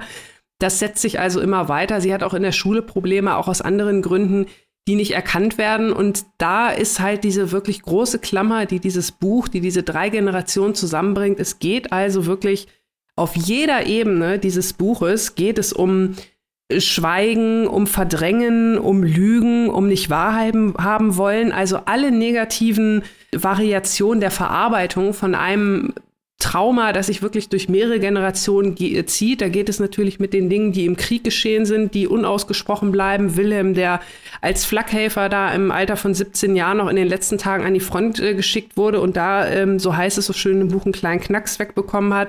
Seine Frau, die auch äh, ihrerseits psychische Probleme hat, immer schon so ein bisschen zur Depression äh, schlitterte, nach der Geburt des ersten Kindes noch schlimmer. Das wurde dann natürlich damals auch, äh, ja, das ist ja nur psychisch in Anführungszeichen. Und es wurde also immer wieder viel verschwiegen. Auch die Liebe äh, von den beiden Eltern, Wilhelm und Inga, auch da beide verzehren sich eigentlich nach anderen, geben aber gerne nach außen und auch für sich selbst halt dieses glückliche Paar. Robin hat das ja gerade schon erwähnt, der Vergleich mit Grace Kelly. Auch da haben wir das, also Wilhelm wirklich der, der reiche Lebemann und Inga, die junge, grazile Schöne, die beiden teilte auch so ein bisschen der Krieg. Wilhelm hat die noch erlebt, Inga ist hinterher aufgewachsen, ist quasi so ein, so ein Aufschwungskind, bringt das Mondäne in Wilhelms Familie hinein. Und ähm, wir erleben diese Familie halt bis äh, zum Verfall ganz am Ende und es ist wirklich toll erzählt, es nimmt einen mit, es ist sehr emotional und es ist aber gleichzeitig ein unheimlich schlauer Roman, weil er halt nicht nur Geschichte erzählt, weil er ganz viele ähm, ja, zeitgeschichtliche Dinge auch aufbringt, wo es Spaß macht, auch mal Namen nachzugoogeln. Das Ganze ist natürlich auch stark an der Familie Krupp orientiert und ein toller, toller, wirklich lesenswerter und ich würde fast sagen, ein richtig großer deutscher Roman. Also mir hat das Buch wirklich ausgesprochen gut gefallen. Sehr schöne Zusammenfassung, wirklich ganz toll. Kann ich dir nur so wirklich komplett zustimmen. Also auch, was du schon gesagt hast, wie gesagt, diese ja, Darstellung auch dieser mehreren Generationen, auch durch diese Narrative, die ja dann zu Anfang sehr kurze Passagen bietet, der Erzählerin der Gegenwart, der Suse, die bei ihrer Großmutter aufwächst in den siebzigern und halt diesem Pärchen, das geht ja irgendwann ineinander über und wir haben ja hier mhm. auch einen Stammbaum, wie bei Valerie Fritschs äh, Herzklappen von Johnson und Johnson, da mhm. können wir mal kurz den Vergleich ziehen eigentlich, denn äh, da haben wir uns ja... nehmen wir mal die ganze literarische Finesse daraus, äh, definitiv über diesen narrativen Fokus, auch wenn er natürlich in seiner äh, thematischen Gewolltheit so gesetzt war, äh, ein bisschen unstringent, oder haben wir uns über die Unstringentheit definitiv nicht als äh, positiv erinnert. Mhm. So, und das ist hier, finde ich, viel besser gemacht, weil es halt viel besser diesen wechselnden Fokus dieser Generation porträtiert. Zum einen wird es halt nicht langweilig, weil man halt immer wieder diese wechselnden Perspektiven hat und auch natürlich diese verschiedenen Zeitgeschehen. Und gleichzeitig mhm. hat man aber ein sehr, sehr gutes Porträt dieser Zeit, weil man nun mal halt auch ähm, sehr, sehr viele Lokale, und da kann ich jetzt mal in die eigene Trickkiste greifen, denn ich bin ja Westfale und diese ganzen Sprüche und dieses ganze Heimelige, das ist so urig gemacht, das ist so, ja, also ich habe mich wirklich fast wie zu Hause gefühlt. Das macht ähm, mir jetzt mein Angst. Mein Opa kommt noch.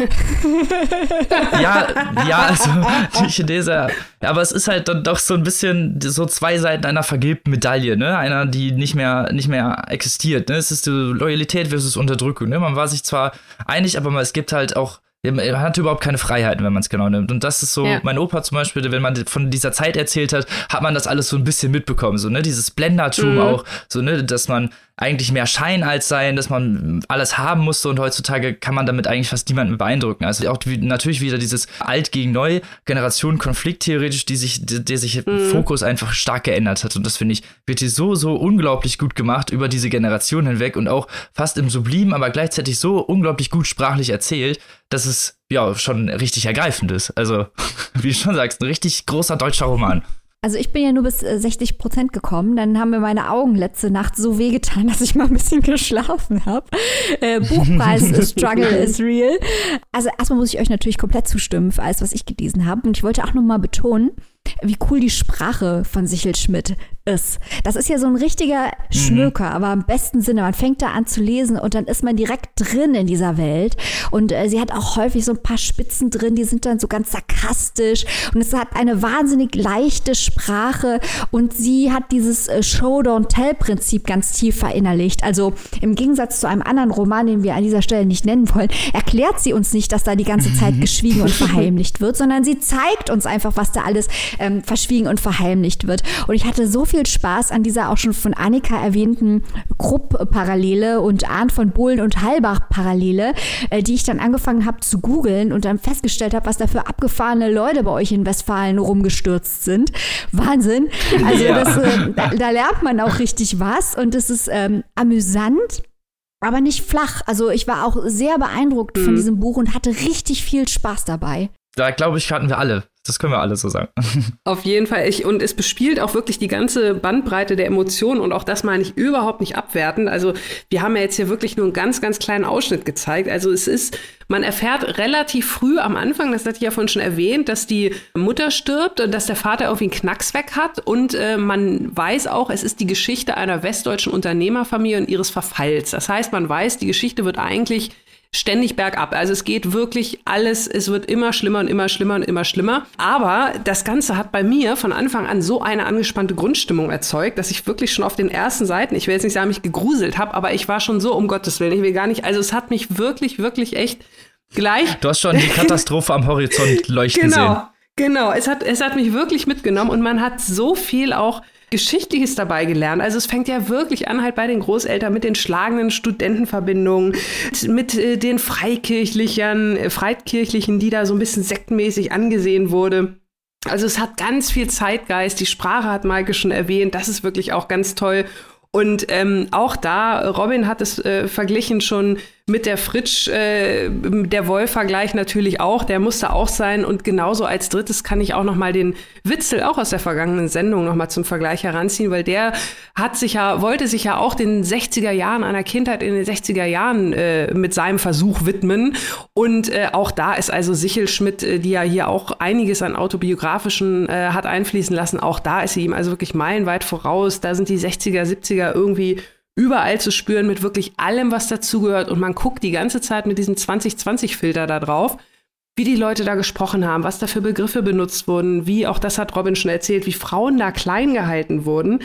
Erziehung, äh, Klassismus, äh, auch Rassismus, aufkommender oder noch Überbleibsel aus der Nazi-Zeit. Also wir haben wirklich ganz, ganz, ganz, ganz viele spannende Themen da drin. Generell auch Vorurteile gegen Ausgrenzung, ne? Auch gegen, ja, weiß ich nicht, generelle Gleichberechtigung, sexuelle Freiheit, Homosexualität, alles halt wirklich, was irgendwie von der Norm abweicht, ist sofort ja. degradiert in dem Sinne. Und das sind halt auch Sachen irgendwie, die man manchmal so, wenn man so in diesen nostalgischen Glanz der Zeit zurückblickt, vergisst. Genau, das, das hatte ich mir auch genauso aufgeschrieben. Also alle Leute, die dann immer mal sagen, die so der schönen alten Zeit hinterher trauern und früher war ja alles so toll. Gut, auch das zeigt Eva Sichelschmidt. Da werden also auch wirklich wilde Partys und wilde Orgien gefeiert. Das jetzt natürlich mit einem kleinen Augenzwinkern, ähm, weil auch da hört der Spaß ganz schnell auf. Also wir haben hier neben der bereits erwähnten Depression auch wirklich Alkohol und Tablettensucht bis zum Exzess. Also das Buch ist auch wirklich brutal. Das möchte ich auf jeden Fall noch erwähnen. Aber Robin, genau wie du sagst, wenn die Leute sagen, schöne alte Zeit, dann würde ich echt sagen, hier, lies das mal und dann können wir uns nochmal drüber unterhalten, weil das ist also wirklich, wie das äh, verklärt wurde, da wirklich viel, da ist der, das Buch also wirklich ein Augenöffner und deswegen für mich auch so ein toller Kandidat hier auf dieser Liste, weil man kann es entweder als rein Unterhaltungsroman lesen, also wirklich aus so einem Crowdpleaser in Anführungszeichen, es hat aber sowohl sprachlich als auch inhaltlich so viel zu bieten, wenn man auch auf verschiedenen Ebenen und so ein bisschen geschichtlich. Also das ist wirklich äh, ein tolles, tolles Buch, das uns auch hier, also ja, habt ihr gehört, echt sehr begeistert hat. Mhm. Ja, genau. Es geht abwärts, bis halt wieder einer weint. Genau. Anders als in diesem Podcast. Genau. Und um jetzt mal zum Abschluss zu kommen, und vielleicht weint dann doch gleich einer, ähm, ist so, mhm. zu unserer persönlichen Shortlist, die wir euch natürlich jetzt noch einmal präsentieren wollen. Das letzte Mal, ihr wisst natürlich schon, was drauf ist. Wir nicht, aber wir nehmen uns natürlich nicht den Spaß, jetzt nochmal unsere Shortlist zu präsentieren. Also wir spekulieren hier nicht, was die Jury shortlistet. Dazu haben wir auch so ein paar Ideen und Gedanken, die werden wir dann in der nächsten Folge nochmal ausführlich diskutieren.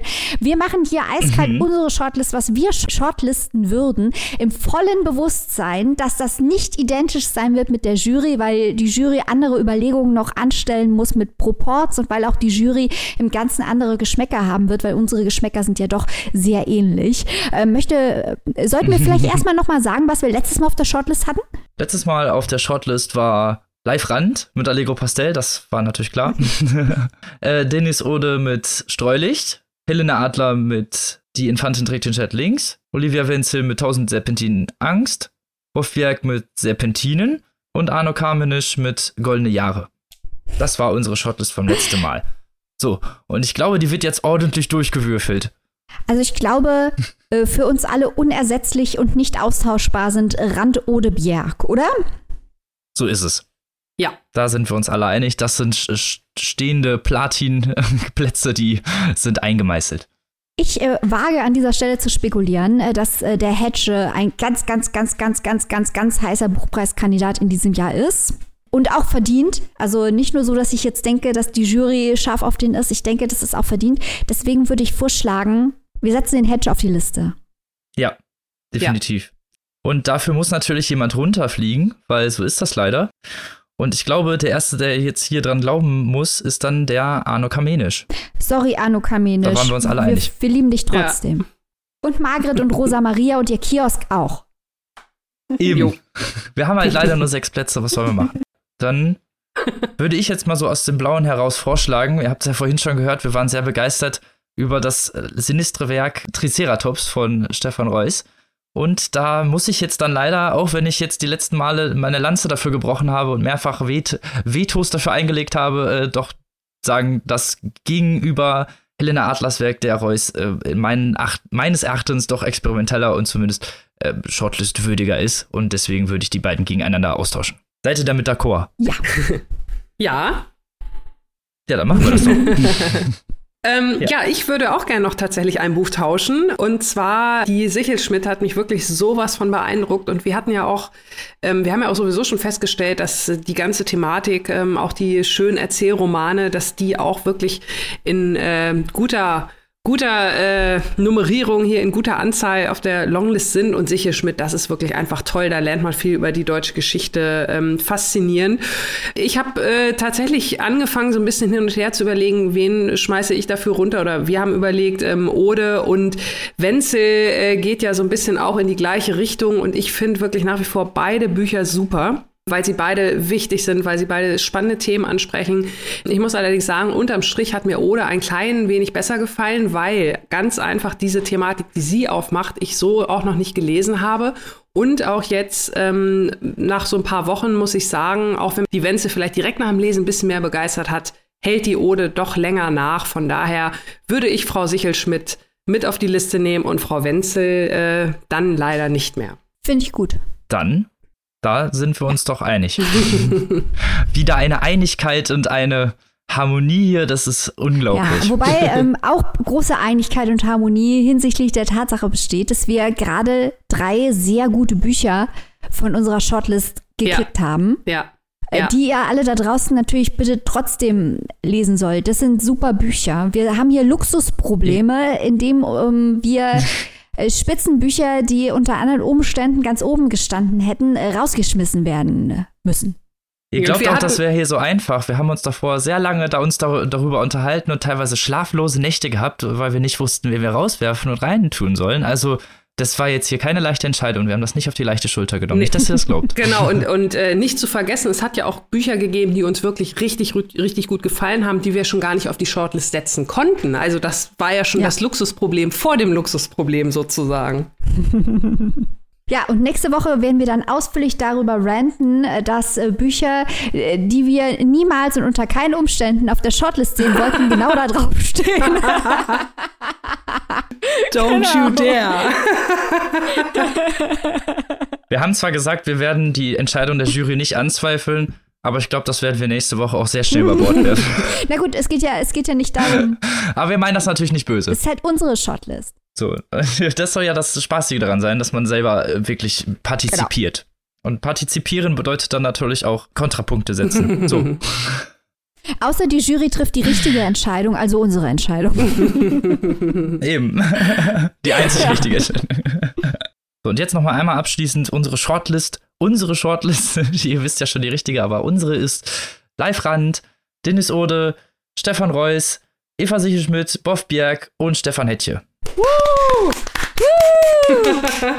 So. Und wir hoffen natürlich, dass wir so ein bisschen richtig gelegen haben. Falls nicht, werdet ihr uns nächste Woche fluchen hören. Falls doch, Vielleicht sind wir dann doch vielleicht gnädig der Jury gegenüber. Aber wahrscheinlich eher nicht. Wahrscheinlich nicht, nein. Aber das wird der große Spaß auch sein. Und damit entlassen wir euch in die Woche. In ein letztes Gebettel. Holt euch noch ein paar Bücher. Versucht noch ein bisschen mit zu feiden. Und dann hören wir uns nächste Woche mit dem Shortlist-Gerangel wieder. Und bis dahin, lest was Tolles. Tschüss. Tschüss.